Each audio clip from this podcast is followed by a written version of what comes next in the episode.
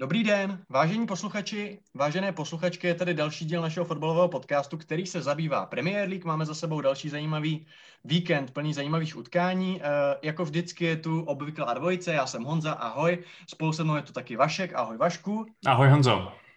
A dneska tu máme speciálního hosta a to je člověk, který také mluví e, profesně o Premier League a to tak, že komentuje už dlouhá léta zápasy e, na televizních stanicích, na Digi Sportu, na Premier Sportu a to je Matúš Lukáč. Matúši, děkujeme, že jste tady, dobrý den. Pekný den, zdravím páni, zdravím aj poslucháčov. A samozřejmě musíme začít uh, u vás.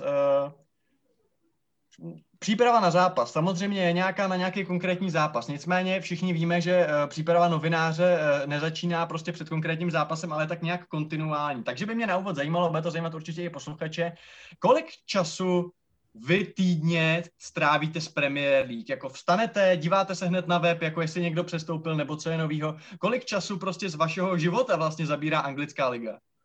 Ak by som to mal zrátať do nejakého číselného údaja, tak by to bolo veľmi ťažké. Samozrejme, jedna vec je to, čo ste naznačili, a to kontinuálna príprava, keďže Premier komentujem už roky tak to by sme sa dostali naozaj na pekné číslo.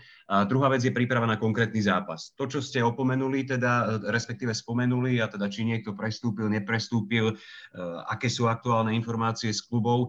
E, samozrejme, každý máme nejaké sociálne siete, či už je to Facebook, Twitter, Instagram a podobne, takže stačí si to otvoriť a tie informácie sa sypú aj pri ranej káve ale musím sa priznať, že v poslednej dobe, aby sa mi trošku nevytratila radosť tej hry a z tej Premier League, ktorú mám veľmi rád a najradšej zo všetkých súťaží, tak sa to snažím aj trošička filtrovať. To znamená napríklad po víkende dať si nejakú tú pauzu. Čiže ak v pondelok nemám žiadne povinnosti v rámci komentovania či moderovania, tak sa snažím trošku vytnúť až potom postupne. Ale samotná príprava v rámci rôznych štatistík a, a podobných zaujímavostí minimálne 2-3 hodiny doma, no a potom už počas e, pobytu v televízii, keď sa dostanem do práce, sme tam minimálne hodinu pred zápasom, keď začínajú vychádzať informácie, kto je zranený, kto nie je zranený.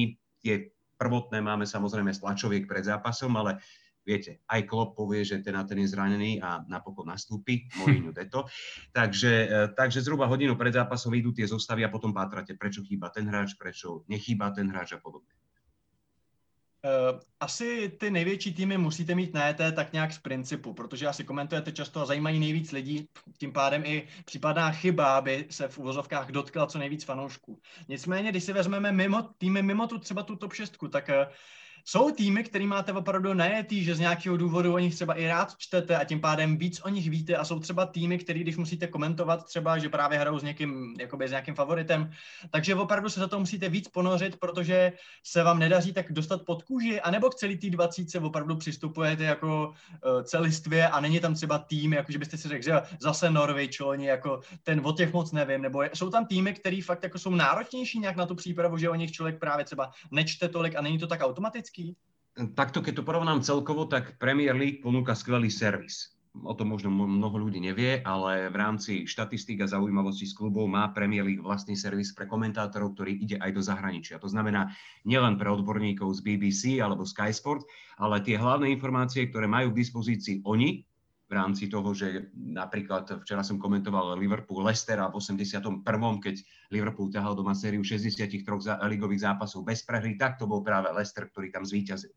Je to možno informácia, ktorú nájdete online, ale pridávajú sa k tomu ďalšie, koľko tam bolo víťazstiev a kto vtedy hral, kto vtedy manažoval oba celky a toto máme k dispozícii aj my. Čiže dostanete full package a musíte si to prelistovať a vybrať z toho to najpodstatnejšie. V tomto je Premier League unikátna a pridáva sa k tomu Bundesliga, ktorá má takisto rovnako kvalitný servis Horšie sú na tom talianská série A a španielská La Liga, s ktorým mám takisto bohaté skúsenosti. Tam ten servis nie je. E, na druhej strane, či mám niektorý klub obľúbený alebo nie, e, sú kluby, ktoré komentujem častejšie a ktoré komentujem menej.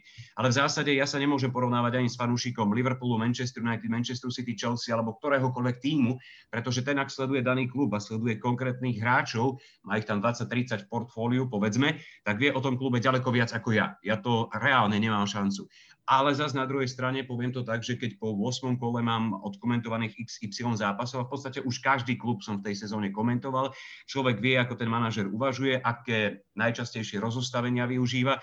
Trúfam si povedať, že v 18 prípadoch z tých 20 klubov by som vám povedal dve najčastejšie využívané rozostavenia, aj základnú zostavu, prípadne s lavičkou, ak má teda k dispozícii kompletný káder. Čiže nemám vyslovene klub, na ktorý sa extra teším, ale dokážem si užiť napríklad aj zápasy Burnley, ktoré hrá so zatvorenými dverami vzadu, 4-4-2, proste dokáže to zabetonovať. Ak napríklad hrá proti Liverpoolu alebo Manchester City, ktorý do toho búši, drží loptu na úrovni 70%, ale tí hráči Burnley jazdia po zadku, všetko zrážajú pred bránkárom a ešte sú nebezpeční aj po štandardkách, tak aj ten výkon sa dá užiť.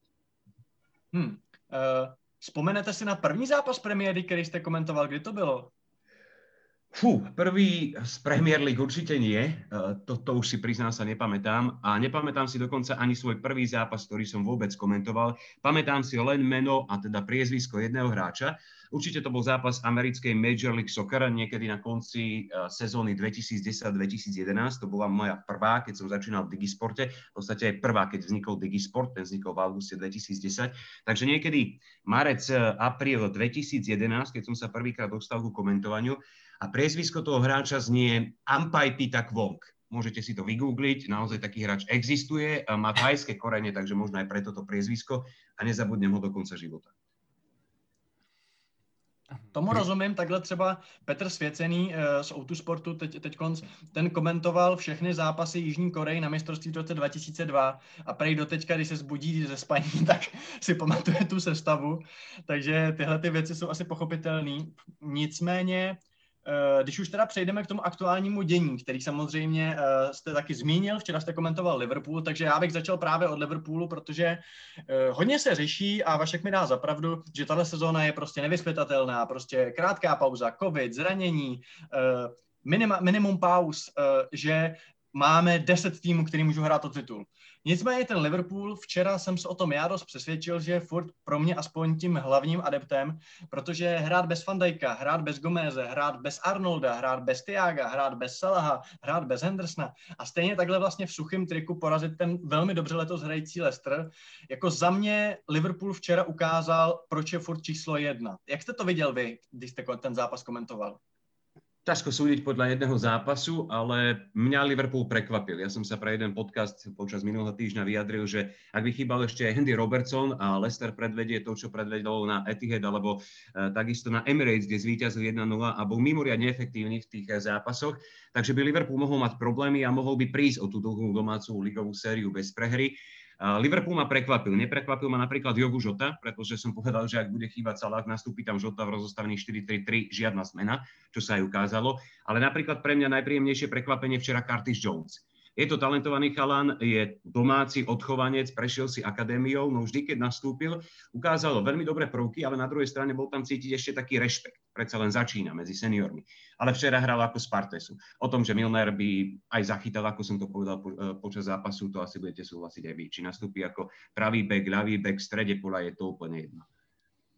Ale Lester, Lester byl no, trošku, promiň, trošku, Eh, no, Leicester byl trošku pro mě zklamání. Přišlo mi, že vlastně ten Liverpool, který je takovej vlastně vyšťavený, je zbavený nějakých svých hlavních opor, eh, tak vlastně nebyl schopný dostat pod nějaký reálný souvislý tlak. Přišlo mi, že v těch částech zápasu, kdy potřeboval dotahovat, tak jediný, čeho byl schopný, aby otestoval tu obranu, kde přece jenom hraje Fabinho, hraje Milner, což víme, že ty hráči jsou univerzální, že jsou schopní to v té obraně odkopat, ale nejsou to asi jejich nejsilnější pozice a tak dále, eh, tak se to prostě často omezilo na nějaký celkem náhodný centry na Vardyho, který samozřejmě asi nemá moc šanci ve srovnání s těma dvěma stoperama.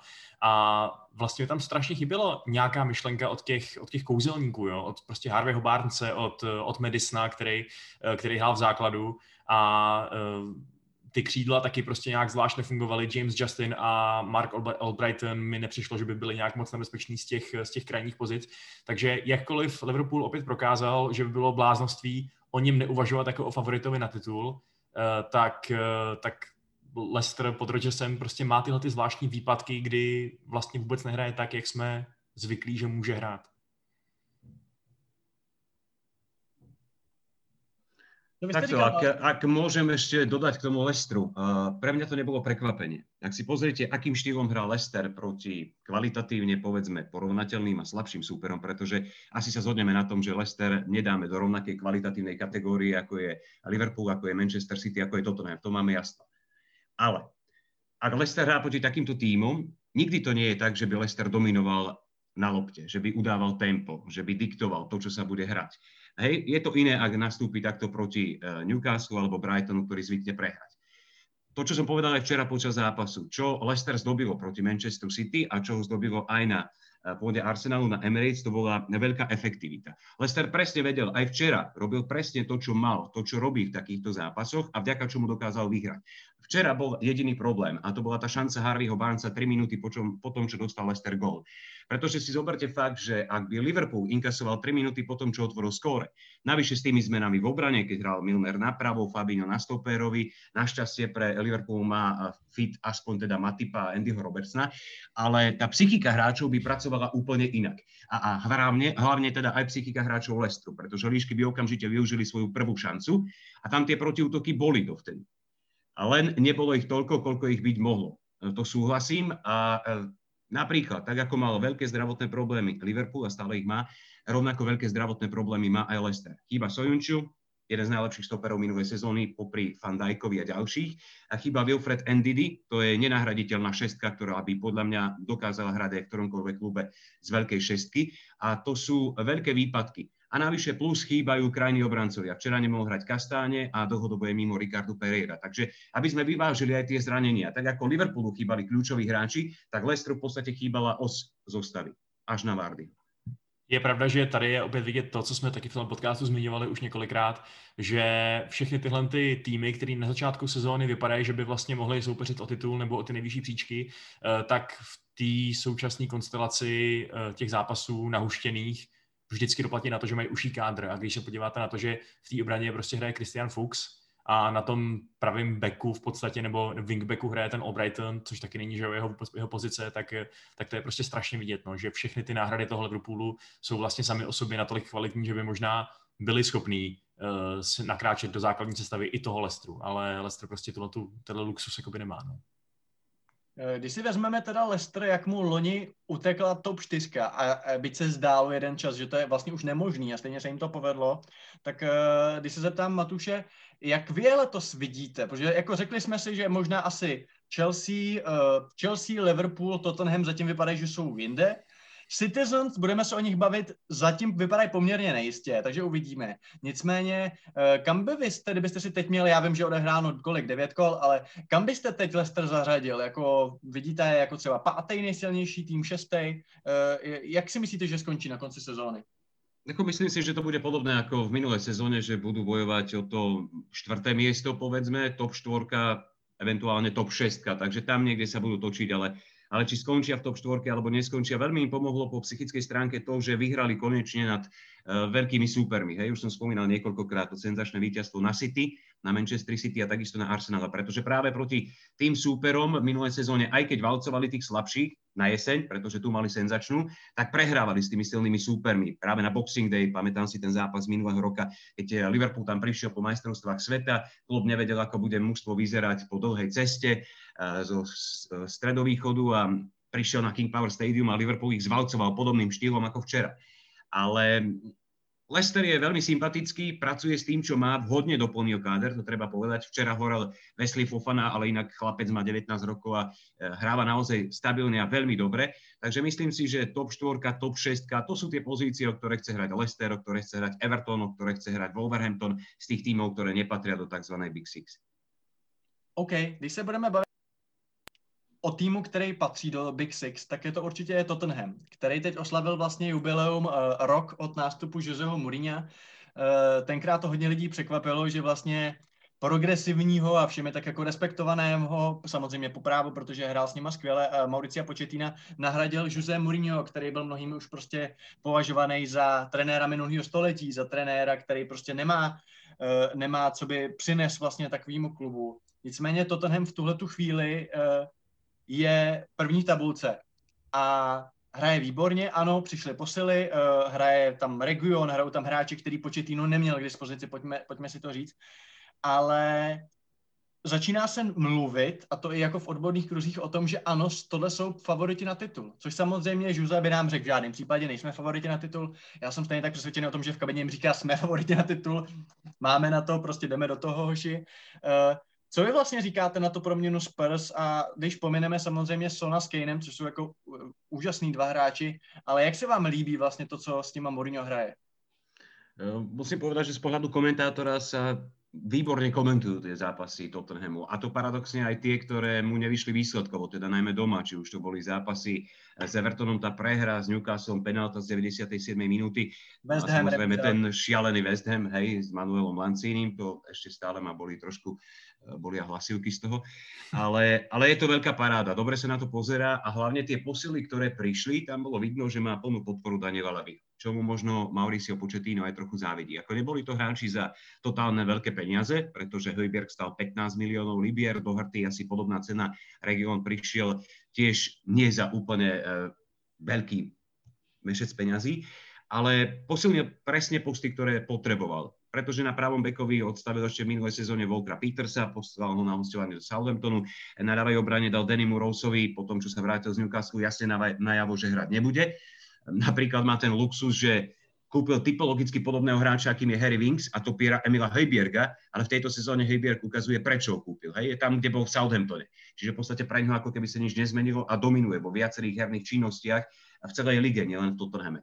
Čiže veľmi dobre sa na to pozera a Mourinho má v sebe niečo, čo chýbalo Početínovi a ak si zoberiete do úvahy fakt, že pod Početínom bol Tottenham v Premier League druhý, Početín ho dostal do finále Ligy majstrov a v podstate ten káder kontinuálne skladal, odkedy tam bol, čiže od augusta 2014, ak sa milím, tak ma opravte. Ale určite si vedenie položilo otázku, dobre, boli sme druhý tam, boli sme vo finále Ligy majstrov, môžeme sa ešte posunúť vyššie, alebo bude nasledovať pád? A keď prišiel, prišiel ten zlom, teda úvod tej ďalšej sezóny po finále Ligy majstrov, a znova nebol dobrý tak ako jar predošlého ročníka, pretože tam Tottenham zachraňovala iba púť v Lige majstrov, tak si povedali, že asi stačilo. No a Mourinho bol voľný na trhu, žiadna kompenzácia, ktorú by musel vyplatiť, takže Levy ho veľmi chcel, má podporu vedenia a som zvedavý, ako dlho mu vydrží ten pozitívny prístup aj so svojím Instagramom.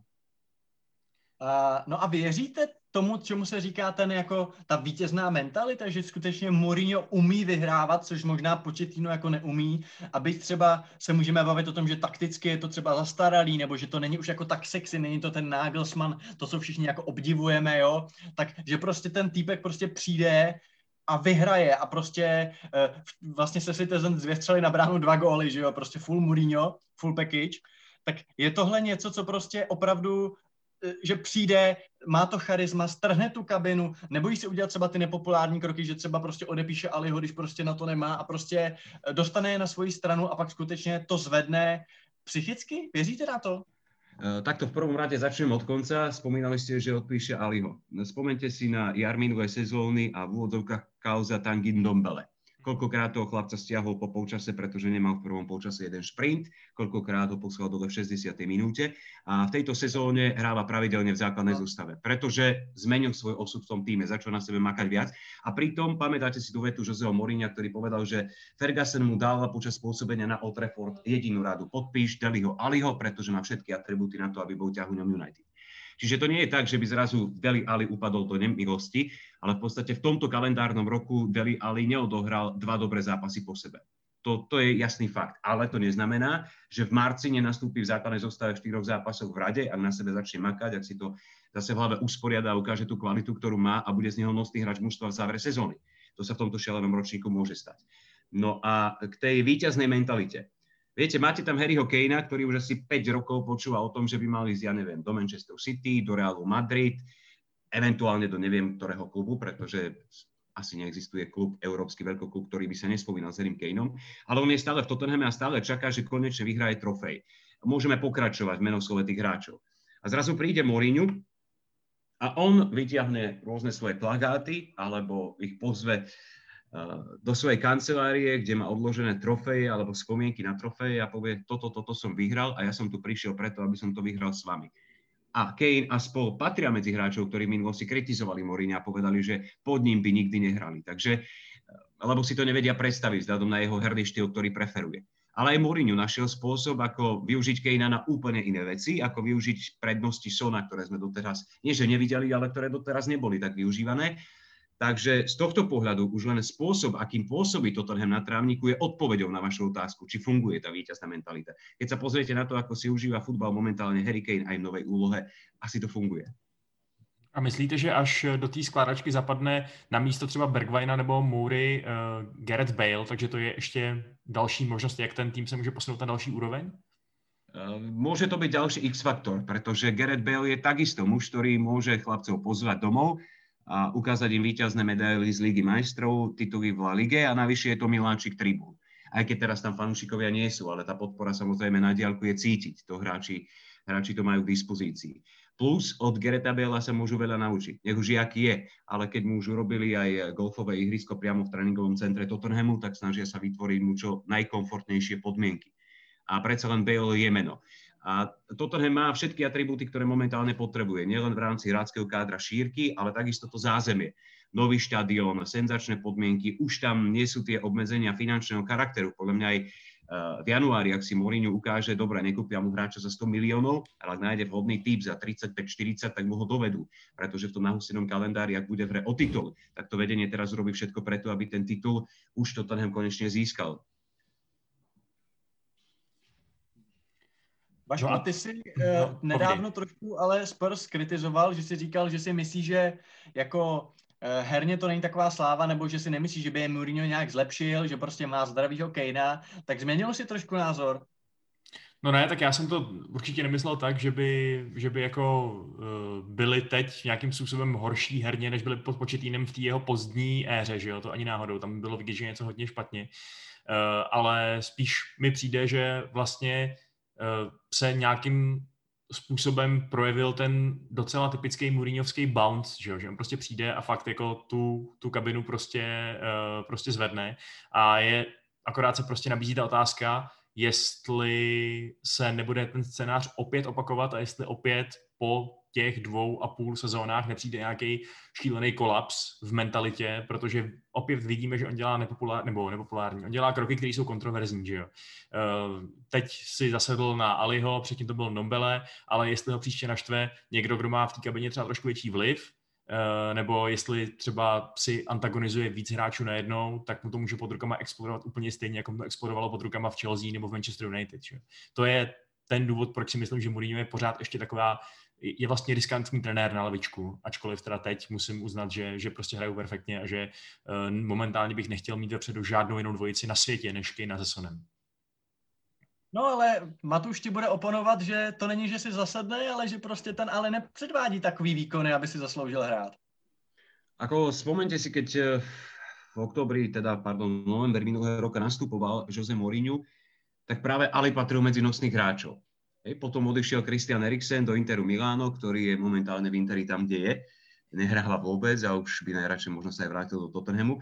A zrazu bol Deli Ali jasnou voľbou na pozíciu desiatky. Mourinho po odchode Eriksena a potom, čo Ali išiel z formy dole, pretože v tých prvých 10-15 zápasoch Mourinho mal Ali vynikajúce čísla, bol skoro pri každom góle a fakt hral dobre.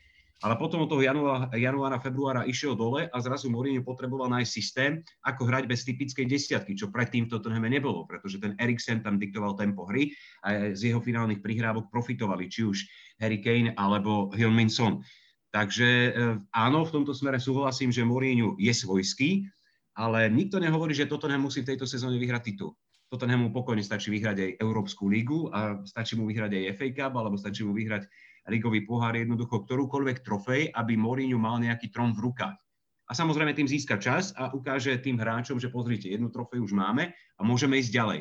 Pretože povedzme si, v súčasnosti asi Premier League najťažšou ligou na svete a vzhľadom na tú kvalitu je oveľa ťažšou ako vyraďovacia fáza Ligy majstrov, pretože je to dlhodobá záležitosť a neustále to ospevoval aj Jürgen Klopp. Keď vyhrali Ligu majstrov, tak prvá vec, čo povedal, ale dobre, my sme vyhrali Ligu majstrov a sme asi jediným klubom na svete, kto vyhral Ligu majstrov, ale fanúšikovia nám hovoria, že sme nevyhrali Premier.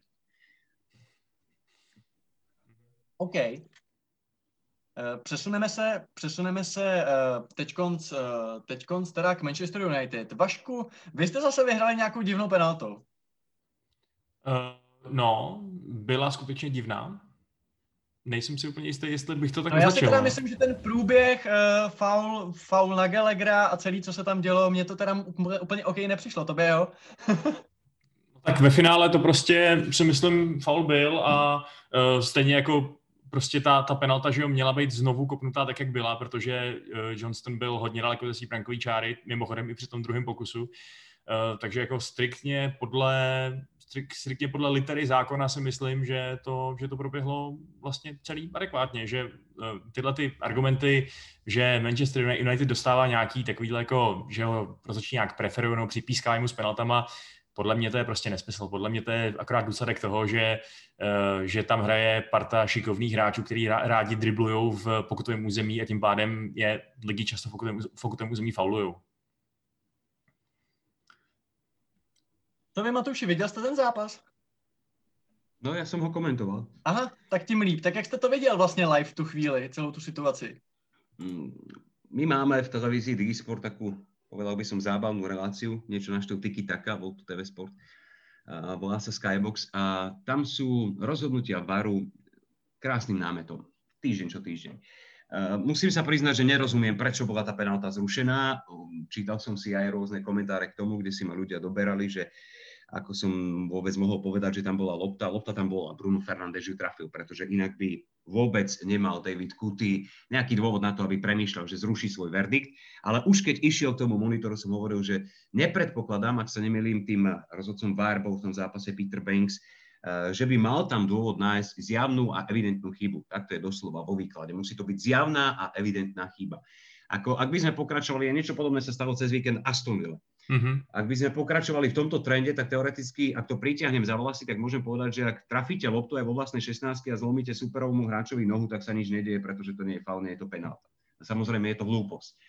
Ja sám neviem prečo David Kuty to zrušil a nerozumiem tomu, ale sú viaceré rozhodnutia, ktorým nerozumia, si nemusíme rozumieť všetkému na svete, ale uh, nebol to prvý prešľap Davida Kutyho, práve on bol napríklad pri Vare v tom Merseyside Derby, zákrok Pickforda na Van Dijka a mal byť rozhodcom VAR aj v zápase Liverpool-Leicester, ale tam došlo k zmene už počas týždňa. Nie včera, po tom zápase na Old Trafford, ale už počas týždňa. Takže zrejme tam tie výkony Davida Kutyho nie sú najlepšie a celkovo na 100% to mala byť penálta pre West Brom a to, že sa opakovala penálta na opačnej strane, bolo absolútne v poriadku a správne to bolo spomenuté aj to, že keby Sam Johnston chytil aj druhú penáltu, tak sa kope aj tretia, pretože zase bol obomi nohami pol metra pred čiarou v momente, keď sa Bruno Fernández dotkol lopty.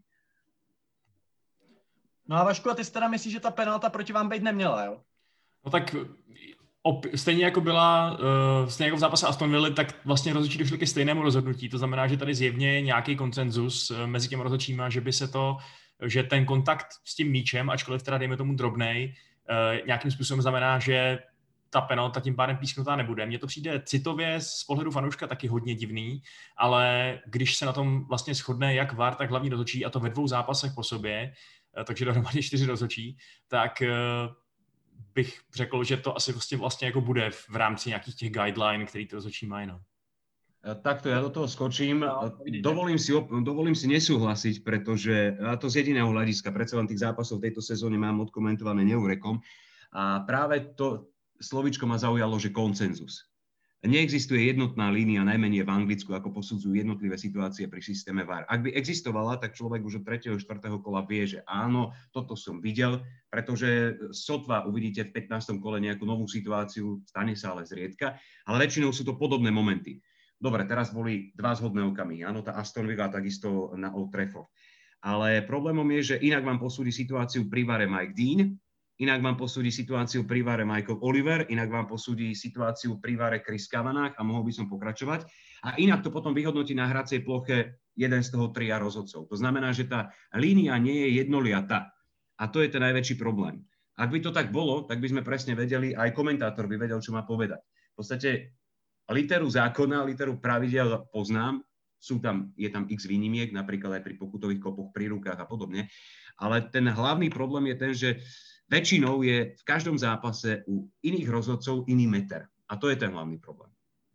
Problém je v tom, že když se to pak uh, pokusí nějaká ta centrální uh, autorita, třeba celoevropská, uh, nějakým způsobem unifikovat, tak z toho vzejdou občas docela paskvily, jako když se snaží nějakým způsobem zajistit, aby se ty ruce pískaly vždycky stejně, že jo, po celé Evropě a výsledkem je bizarní situace, ve které je těch penalt pětkrát tolik, co bylo v minulých sezónách, protože se pískají i nesmysly, který by rozhodčí citově asi většina z nich nezapískala. No.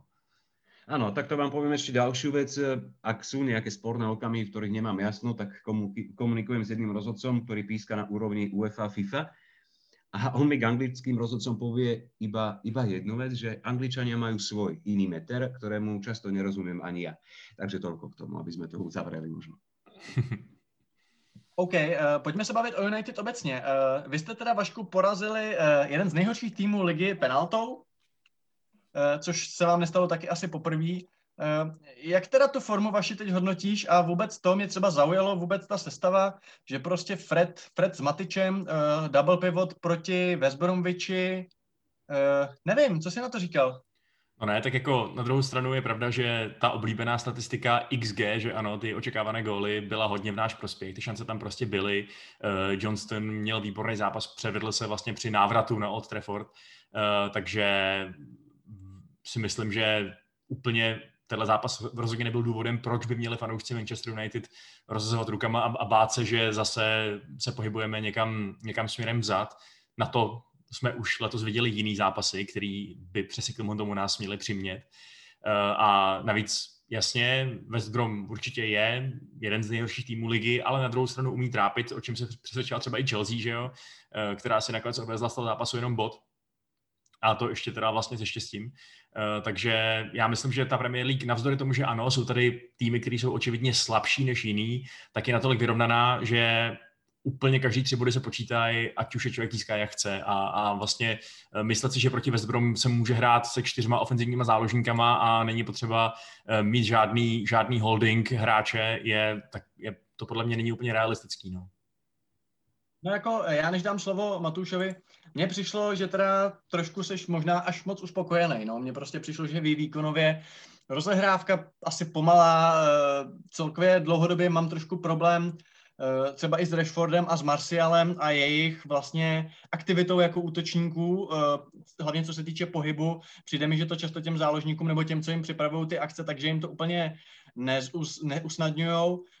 Za mě prostě jsou United takový dost jako chcíplý a furt tam teda nevidím, nevidím jakoby nějakou, když si vlastně vemu ty zápasy, které se vám povedly, pak jste to tak jako střídali, mně současný United teda přijdou dost takový spíš uspávací, no, tak jak to, jak to viděl Matuš, když to komentoval, jako eh, souhlasíte s Vaškem, že ten výkon vlastně byl jako v pohodě? Ako Manchester United bol herne lepší, mňa príjemne prekvapil Alex Telles na ľavom kraji obrany, smerom dopredu má čo ponúknuť, to rozhodne, dobre si rozumel s Markusem Rashfordom, takže tam to fungovalo.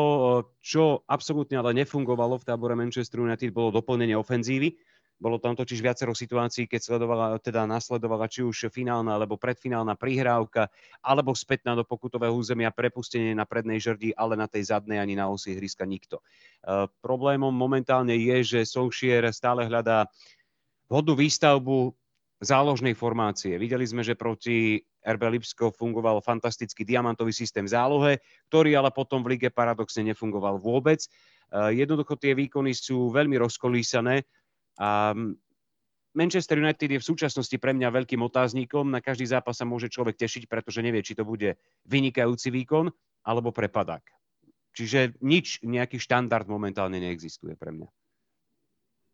Vy jste trošku naznačil, že ten standard by možná šel najít skrz ten střed zálohy. Eh, kam přišel Van de Beek, který bude hrát asi 4 minuty dohromady zatím. Hodně se řeší samozřejmě Pogba, že prostě je, je to kontroverzní osobnost, jestli prostě dává tomu úplně všechno. Jaká je pro něj ideální pozice, že uh, nedávno tu říkal jeden kolega, že vlastně možná by byl nejlepší jako šestka, jenže on si myslí, že je desítka a že je to s ním prostě složitý. Uh, jak vy byste to vlastně poskládal? Protože jako Fernandez uh, na AMku je jasný, jak byste složil vlastně tu trojici nebo dvojici, nebo jak byste, jak, jaký střed zálohy je podle vás nejlepší, co má k dispozici Ole? ja by som vám dal na túto otázku typ na vhodného respondenta. Skúste trikrát hádať. Kto by vám na to mohol odpovedať a okamžite? Skúste. No tak eh, třeba Graham Sounes by určitě řekl, že tam nemá být Pogba, ale jinak nevím. Dobre, máte prvý typ za sebou, poďme druhý.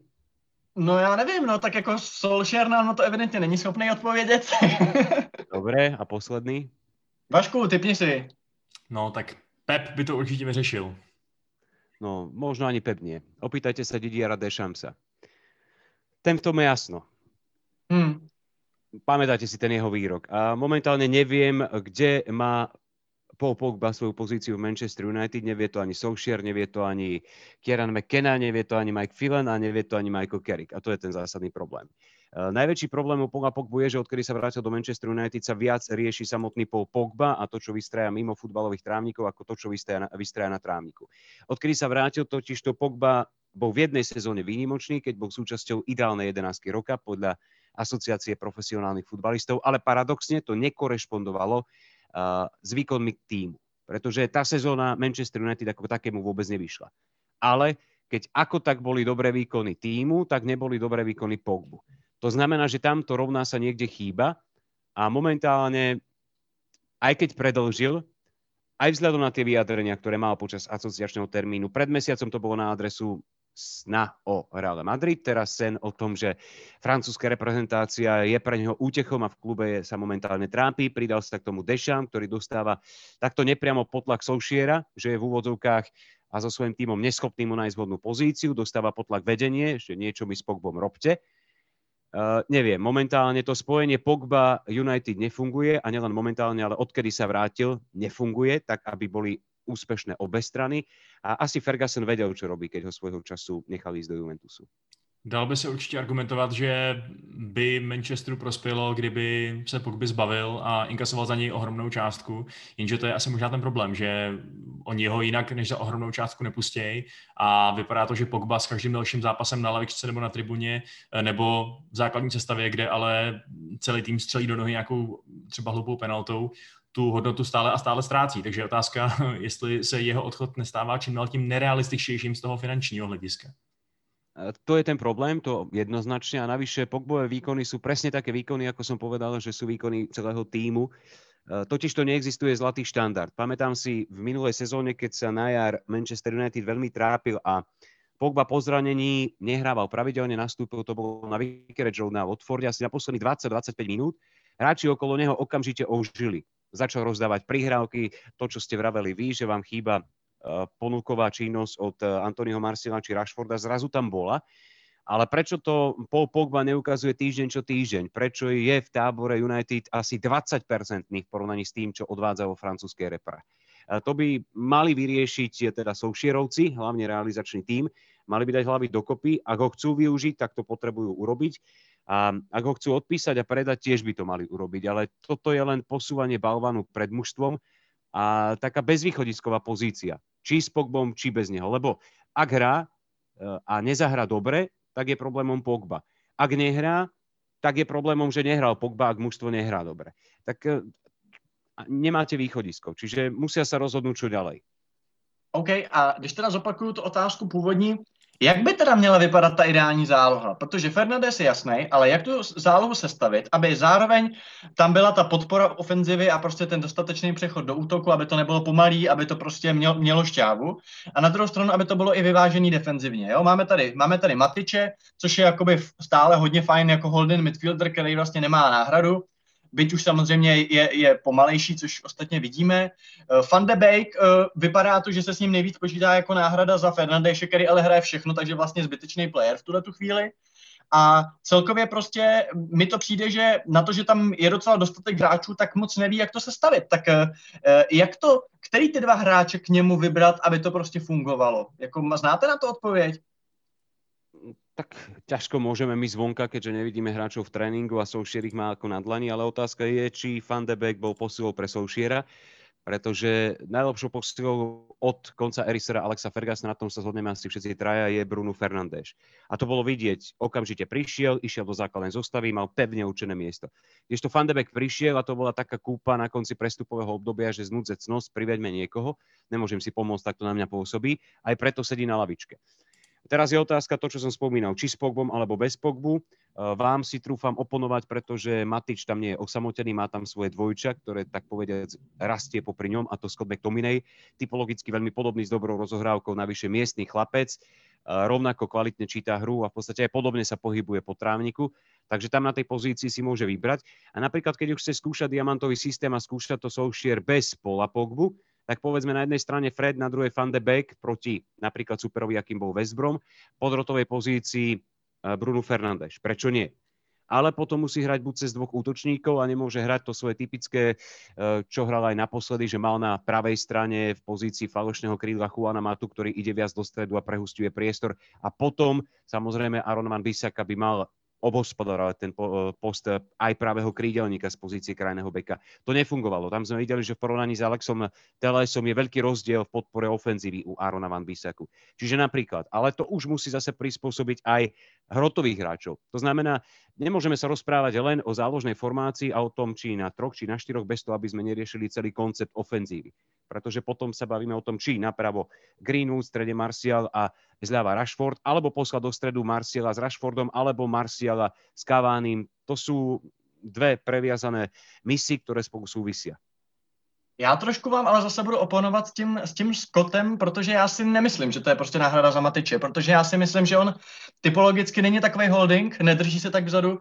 Přijde mi, že má hodně tendenci hrát spíš jakoby box to box, to je jedna věc, takže úplně typologicky ho nevidím jako náhradu za toho, za toho Matiče, který si ten svůj jakoby menší prostor skvěle obhospodařuje a skvěle si plní tu úlohu toho posledního hráče v té záloze.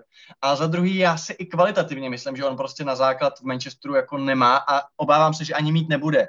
Uh, Vašku, rozsuď nás. No já si právě myslím, že Matič určitě, uh, Matič, McTominay určitě byl dlouhou dobu typický box to box, měl ty úkoly nastavený uh, výrazně odlišně, než si představím od Matiče, ale uh, myslím si, že v posledních sezónách se ta jeho, uh, ten jeho, to jeho zaměření posouvá čím dál tím víc dozadu, konec konců ve skotské reprezentaci hraje i na stoperu, takže mi přijde, že se v něm ty trenéři jak na týmový, jak na klubový teda, tak na mezinárodní úrovni snaží vštěpovat co nejdefenzivnější instinkty a e, vlastně mi přijde, že ten současný McTominay, ne ten McTominay, který poprvé vletěl do toho týmu, ale ten současný, že skutečně toho Matiče připomíná čím dál tím víc a že pod tím jeho vedením, pod tím nějakým jeho, pod jeho inspirací, jeho mentoring, mentoringem, e, tak by Manchester mohl zalepit díru defenzivního záložníka v té sestavě přesně tímhle tím způsobem. No. OK, uh, pojďme teda ještě to vyřešit, prostě tenhle ten tým. Uh, Hodně se řeší budoucnost prostě Solskjaerova, jestli je to trenér pro United, uh, jestli má ještě dostat čas, jestli už prostě je čas ho odvolat, obzvlášť, když jsou k dispozici trenéři, jako je Početino, jako je Allegri. Uh, my, náš názor, m, posluchači znají, řešíme to tady skoro ob týden, uh, co si myslíme. Nicméně, co si myslíte vy, když ty United vidíte, když vidíte Solskjaera, je to trenér pro United a kdybyste, byli, kdybyste byl Edem Woodwardem, tak Sáhl byste ke změně, nebo byste mu ještě ten čas dal? Jak byste se rozhodli? Ak by som bol Edom Woodwardom, tak si zoberiem kompetencii a nebudem riešiť prestupy v prvom rade a potom rieši manažéra. Najzasadnejší problém nie je manažér, najzasadnejší problém je to, že tam nie je kompetentný človek na prestupy. To je celý problém. Hlavný. Lebo v situácii, keď Solskjaer je zodpovedný za mužstvo, ale nevyberá si sám hráčov, ktorí do týmu prídu a dostane druhú, tretiu voľbu, a to sa stalo aj Moríňovi, nielen Solskjaerovi, to sa stalo aj predtým, tak potom ťažko nesie manažer zodpovednosť za, za to svoje mužstvo. Ak by mu to takto povedali, bude žať s tým, čo máš a podobne, a nehovoríme ani ko, koho chceš do týmu, tak je to iná situácia. Bol tam Mourinho, takisto si v tomto smere nepomohol. Takže najzásadnejším problémom nie je Solskjaer. Ak by sme išli po špirále, teda uh, hore po schodíkoch, tak to nie je ani Edward Watt, ale majiteľia klubu, a to je iná pesnička. Uh, môžeme špekulovať, ale na druhej strane 2-3 týždne dozadu po zápase Ligy majstrov z RV Lipsko každý ospevoval Oleho Gunnara Soušiera, ako fantasticky takticky pripravil tým so svojím uh, realizačným tímom. Hej, to mužstvo šľapalo ako hodinky, taktika výborne zvolená, prevalcoval RB Lipsko, Nagelsmann, progresívny tréner stál s otvorenými ústami. To znamená, Hovorili sme o Pogbovi, hovorili sme o mužstve, hovoríme o Solšierovi a ja spomínam jedno a to isté, to obrovské výkyvy. Jeden zápas fantastický zo všetkých týchto troch hľadísk a druhý zápas hneď potom často mizerný. To znamená, že aj tam chýba zlatý štandard, ale nemyslím si, že prišiel by Početíno a šimnutím čarovného prútika by bol Manchester United eh, na konci apríla trikola pred koncom sezóny bod za Liverpoolom napríklad v tabulke. OK, uh, máme tady poslední téma. A to je zápas, který se hrál včera a vlastně byl jakýmsi prologem uh, zápasu, zápasu Liverpoolu s Leicesterem. Arsenal jenom remizoval bezbrankově uh, s Leedsem uh, United a tohle už je takový výsledek, na který jsme trošku uhrzenou zvyklí a řešili jsme to tady taky xkrát. Prostě Artetovi se skvěle podařilo vyladit defenzivu, ovšem ta o defen- ta ofenzivní část toho týmu strádá, a to výrazně. Eh, je tam Aubameyang, je tam Lacazette, je tam Saka, je tam Pepe a výsledkem je, že Arsenal uh, nedává zdaleka tolik gólů, uh, kolik bychom asi čekali. Mně se tady za chvíli načte tabulka, trochu mi zlobí připojení, ano, už to tady mám. Devět zápasů, devět branek. Arsenal má průměr jednoho gólu na zápas. Vašku, už jsme to tady řešili, ale přece jenom jako jak z toho ven? Jako je to prostě Artetovým špatným systémem, nebo protože to přece není možný? Tak uh, ono teda zrovna v tom zápase, který se odehrál, uh, který se odehrál o víkendu, tak pochopitelně včera, tak pochopitelně vůbec Artetovi nepomohlo to, že se Nikola Pepe, který by potřeboval každou svoji šanci uchopit za pačesy, aby začal ospravedlňovat svoji uh, přemrštěnou cenovku, tak kdyby se nezachoval jako blbec, a kdyby vlastně to tomu týmu neskazil svojí hloupou červenou kartou, eh, která ačkoliv si můžeme všichni říkat, že to bylo, že, že to prostě bylo žádná velká hlavička to nebyla do obličeje, ale, ale jo, za toho to se prostě vylučuje. Uh, takže je vlastně trochu škoda, že jsme nemohli být úplně naplno svědky té taktické bitvy Bielsy a Artety a ten Leeds tím pádem není až tak vypovídající zápas, ale je na druhou stranu pravda, že Leeds byl teda jako mnohem lepší a že bejt fanouškama Arsenálu, tak jsem trošku nervózní z toho, kam se tenhle ten tým pod tím uh, údajným novým Guardiolou uh, řítí. Uh, jo, mně se trošku seknul internet, já se omlouvám. Uh, Matuši, co vy, jak vlastně vnímáte teď Arsenal a, a toho vzývaného Artetu, který se říkalo, jo, prostě to je ten baby Guardiola, jenže najednou on má prostě uh, herní styl, kde prostě uh, přechod útoku je matnej, pomalej, uh, ten tým si nevytváří šance, ten tým nedává branky. Uh, vidíte nějaké řešení? Môžeme sa baviť o hornom štýle a podobných veciach, ale spomente si, čo sme sledovali v podaní Arsenalu na začiatku minulej sezóny ešte pod Emerym. Arsenal bol schopný dať 3 góly v zápase, viesť 3 ale dať si 4 vlastné a prehral. Hej. Aj spôsob, akým Arsenal vyhral v FA Cup, to nebolo, že Arsenal bušil do súperov. Jednoducho po tom senzačnom domácom ligovom víťazstve s Liverpoolom zistil, že keď to vzadu zavrie a Aubameyang tri razy utečie, dostane tri dobré lopty, je schopný dať za zápas dva góly a Arsenal zvýťazí 2-1. Čiže to, čo hovoril Tony Adams, trojobrancový systém je fajn, štvorobrancový systém vyhra tituly, to bolo pred zápasom na Líci na Ellen Road. E, pre mňa bolo príjemné prekvapenie sledovať hru a organizáciu hry Arsenalu pod tlakom pretože väčšinou sa kanonieri v takýchto zápasoch ešte pár mesiacov dozadu rozsypali. Doslova, bola tam hrúbka, zle štandardka, polovlastenec a podobné veci. Arsenal takýto zápas prehral. Druhá vec je tá nastavba, ktorá musí prísť smerom hore. Mm, môžeme sa rozprávať o Ezilovi, tak, eh, tak ako sa objavujú názory aj patrí Zevra, teda štúdiu Sky Sport, že do takéhoto zápasu a do zápasu proti kvalitatívne slabším súperom by bol Ezil prínosom, pretože ak máte dvoch defenzívnych stredopolárov, dve šestky, síce sa Ezil nevracia, ale tie šestky vám to predsa uhrajú a podobne. Tam ten problém môže byť aj väčší s ohľadom na Čínu a komentáre z minulosti Mesuta Ezila. Do toho nevidíme ani my. Otázne je, aký má názor na Ezila Arteta, to je ďalšia vec. No a čo musí urobiť teraz Arteta? Vyriešil obranu a musí prísť nadstavba. Momentálne hľadá tú nadstavbu, pretože skúšal dva systémy, myslím si, že príde s niečím ďalším a je vidieť, že dokáže nájsť východisko z problémov. To ukázal v obrane, takže dajme mu čas a možno o pár mesiacov budeme znova spolupra- spolu s Arsenálom pri tejto téme riešiť niečo úplne iné. Najzásadnejší, najpálčivejší problém vyriešil a teraz prichádza tá nadstavba. My jsme tady hodně řešili v podcastu třeba i to, jestli nám okay, přijde jako... Takže myslíte si... Promiň Honzo, teď eh, ty máš asi trochu spožděný ten přenos, viď? to je jedno. Tak eh, my jsme tady v podcastu řešili, jestli vlastně, eh, že, že vlastně ty dva velký... To je, to je úskalý online přenosu, no Vašku, podvídej. Dobře, ano, takže, pardon.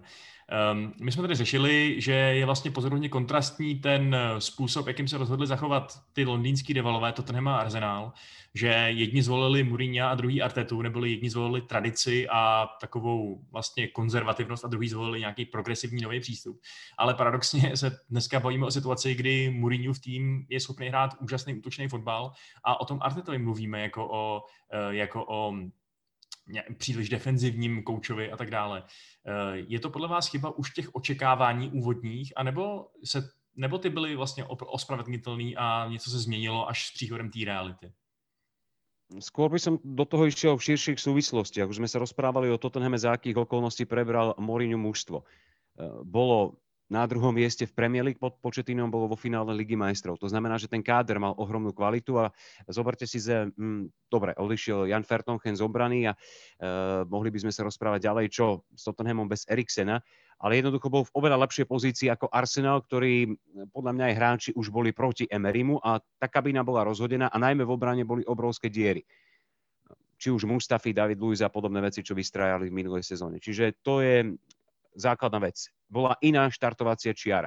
Obaja mali spoločné to, že museli riešiť obranu. Aj Mourinho s tým mal, Mourinho s tým mal problém. E, nemal svoju ideálnu stoperskú dvojicu. V minulej sezóne často hrával s Dajerom a Sanchezom. E, či Arteta je defenzívnejší manažér, nemyslím si, že je defenzívnejší, pretože veľkú poklonu mu zložil aj Marcelo Bielsa, ktorý povedal, že a to je, to je pán, ktorý má naštudované všetky týmy tak, že by vám o tom dal prednášku na 3 dni ktorý povedal, že v hre Arsenal uvidí prvky, ktoré nevidí v žiadnom inom týme.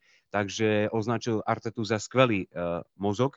Ale Arteta potreboval vyriešiť ten najpalčivejší problém a nemyslím si, že je e, defenzívny manažer. On by rád hral ofenzívne, ale ešte potrebuje nájsť napríklad aj ideálne posty uh, pre ďalších hráčov. Teraz to skúšal s Obameyangom na špici, a vôbec, verte, či nie, prvýkrát hral pod Artetom Obameyang na osi ihriska hrotovú deviatku. Predtým hral vždy pod Artetom z kraja väčšinou zľava a raz správa v tejto sezóne napríklad. Podľa mňa viac by mohol hrať ofenzívne Bukayo Saka, to je ďalšia vec. A teraz je Rebus. Či bude hrať Arteta s dvomi osmičkami, ako to bolo v Manchester City za slávnej éry Davida Silvu a Kevina De Bruyneho, alebo bude, hra, alebo bude hrať s tou typickou desiatkou rozostavení 4-2-3-1, ako ho tam postaví.